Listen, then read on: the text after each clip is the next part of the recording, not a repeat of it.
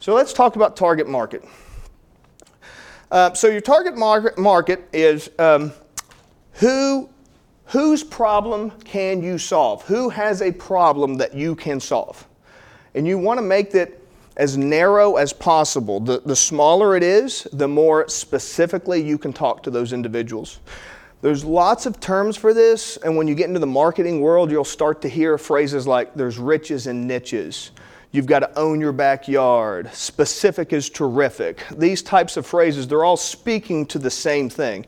And that's you want to talk to a narrow group. Now, the only exception to that is I have had people that have asked me, like, well, how do I market to Bob Jones, who's the president of, uh, you know, United Capital or whatever? And it's like, well, you can't market to one person, and you can barely sell to one person. Like, so when I say a target market, I mean a group of people that have some things in common. And you want to have as much in common as possible. So, what problems can you solve for them? And then, so you want to keep this narrow. You want to keep this narrow because the more narrow it is, the more specific you can be, and the more specific you can be, the more you can focus your messaging. Back in the old days, uh, a broadcast th- that's the way they would always qualify their leads was they would start out by saying do you have this are you a homeowner in the state of west virginia that, that would be like, the, uh, like an old radio ad would start out that way well, that's talking, that's a narrow market. A homeowner in the state of West Virginia, right off the bat, you know that they're not talking to you if you rent and you just tune it all out. Nowadays, with digital marketing, you can actually target homeowners in the state of West Virginia pretty effectively, so you don't, you don't usually need that, that opening hook in the same way. You can, your hooks can be a little bit more detailed and, and specific. So, but that's a different discussion. So you need, to, you need to, all of your messaging to speak directly to them. So if you're, if you're selling sports bras, you're not going to advertise to men.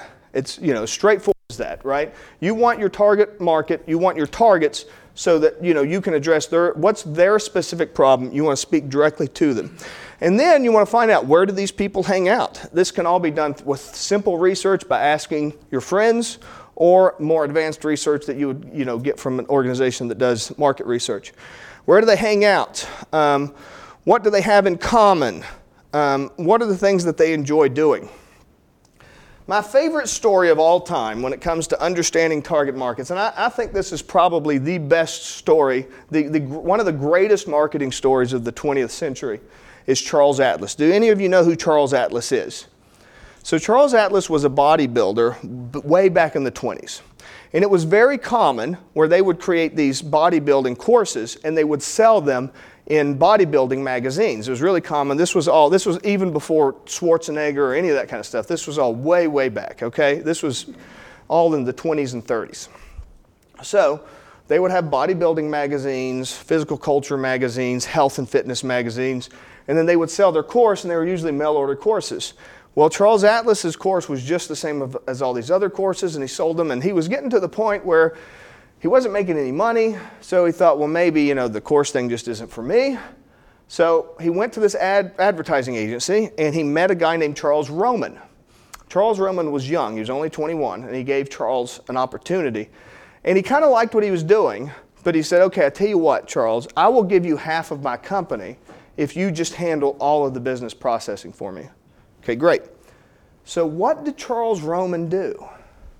Charles Roman created this ad the insult that made the man out of Mac. Now, this story you're probably familiar with.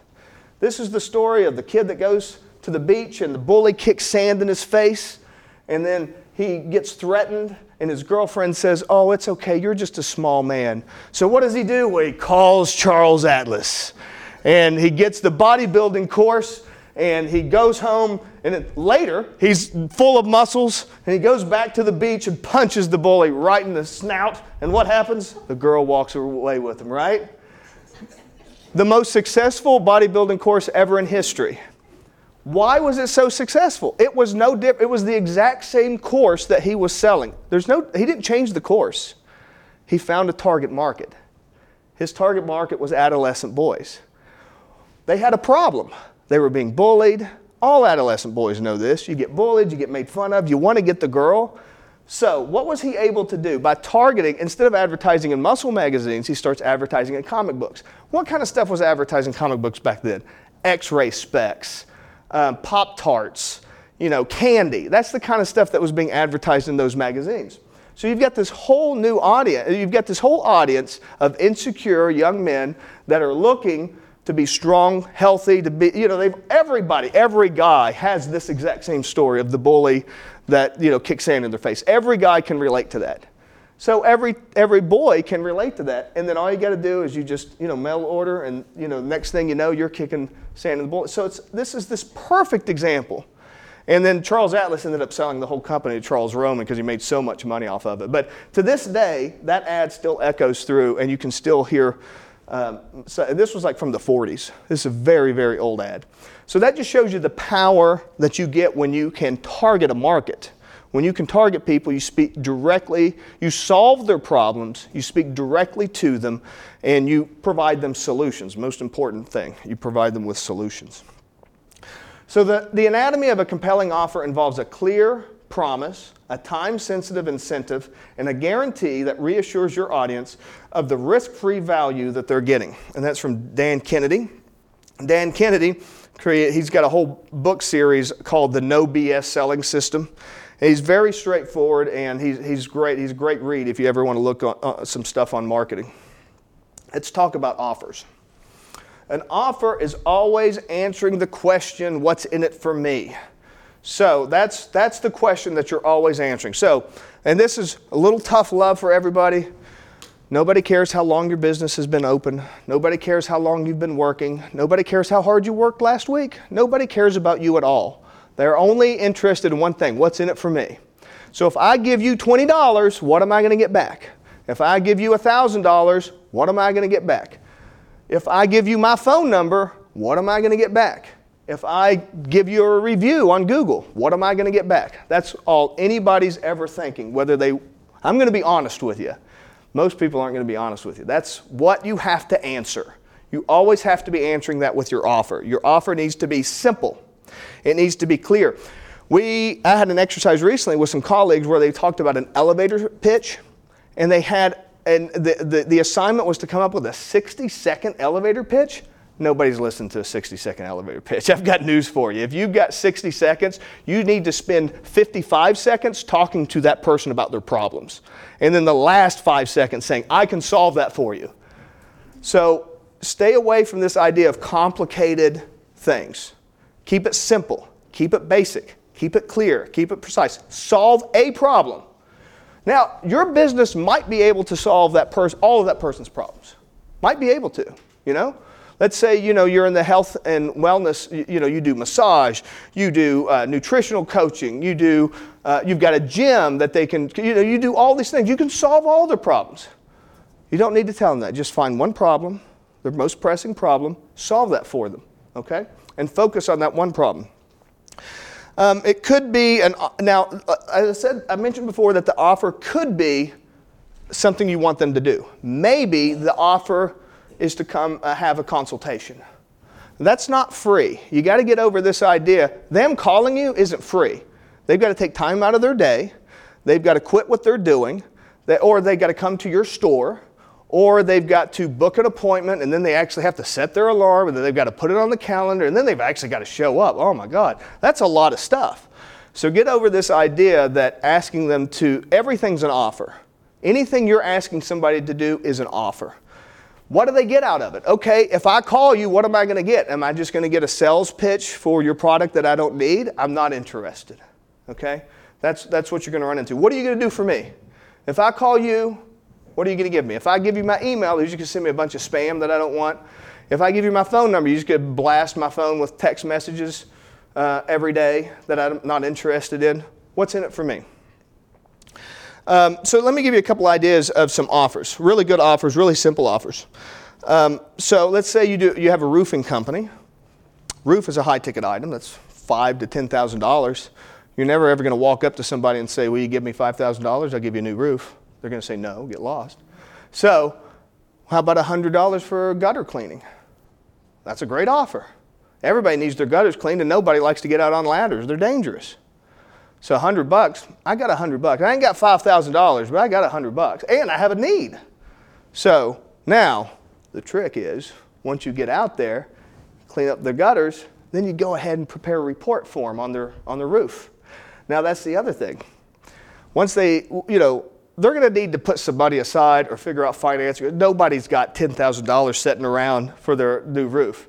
So that's going to be a long process. You're going to meet with them, you're going to build uh, know, like, and trust with them. And then eventually, when, they, when they're ready to buy that roof, they're going to talk to you because you've been so good for them. Great call, a great offer that you'll see all the time from all of these places that sell, um, that do like car parts and stuff free battery testing. Doesn't cost them anything. You bring your vehicle in. Everybody's worried about their battery. You know, your car's over three years old, you need to get your battery tested. Well, once you get that battery, well, you know, we'll go ahead and run a diagnostic while we're at it, do all this other stuff. And you'll also notice a lot of these places, they loan out tools for free. You know why they loan out tools for free? Is because if you need that tool, then you need to buy parts from them right? So the, the, those offers are what's in it for me? What's in it for me to, uh, to come get a tool? I get, I get a free tool. And then you can sell them products once, once um, you've made that offer to them. Now, if you just offer to sell them, you know, whatever it is, they've got all kinds of barriers of entry to there, especially with car parts, because it might be a specialized tool, it might be this. They might just end up taking it to a shop. You don't want them to take it to a shop, you want them to buy it from you. So you give them the free tools. And um, the one thing that I always tell people to stay away from that most people offer is a free consultation. You've got to name it something else, and it's really all comes down to messaging. Whatever that is, maybe it's a, for me. I do a uh, I do an advertising audit. That's really just a free consultation. Don't tell anybody. But I do an advertising audit where I'll take a look at that. There's a lot of people that work in um, like website development that they'll do a website scan tell you where you need to improve on your website. That's an offer, right? So there's lots of that, but don't do a consultation. Those uh, you don't want to call it that. You don't want to say free estimates. You want, don't want to do any of that kind of stuff.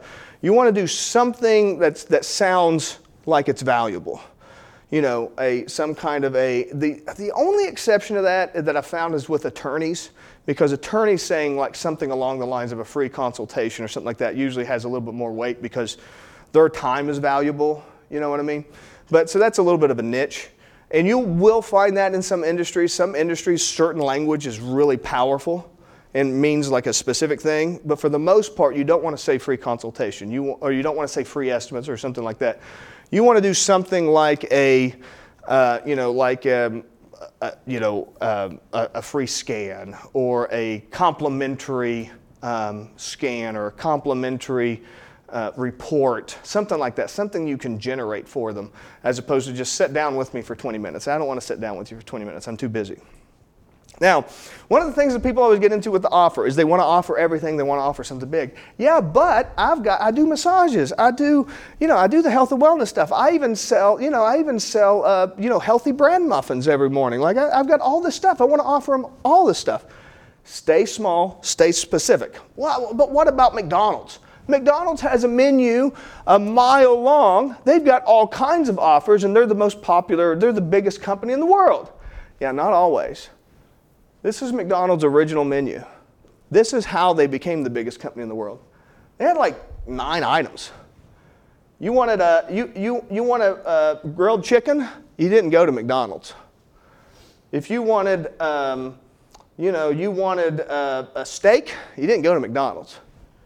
You want a hamburger, a cheeseburger, a shake, or, and some fries, you went to McDonald's. And that's how they made billions and billions of dollars. Small, specific. I want McDonald's, and everybody like you associate McDonald's with this simplified food now. Like it, it, this was a this was an innovation. People don't realize this. Like the idea of going to a diner and only having five or six items to choose from that was foreign. Like people would, when, when McDonald's first opened, people would go there and say, I, I, I just take a halibut, please. They didn't know like you could only order certain things.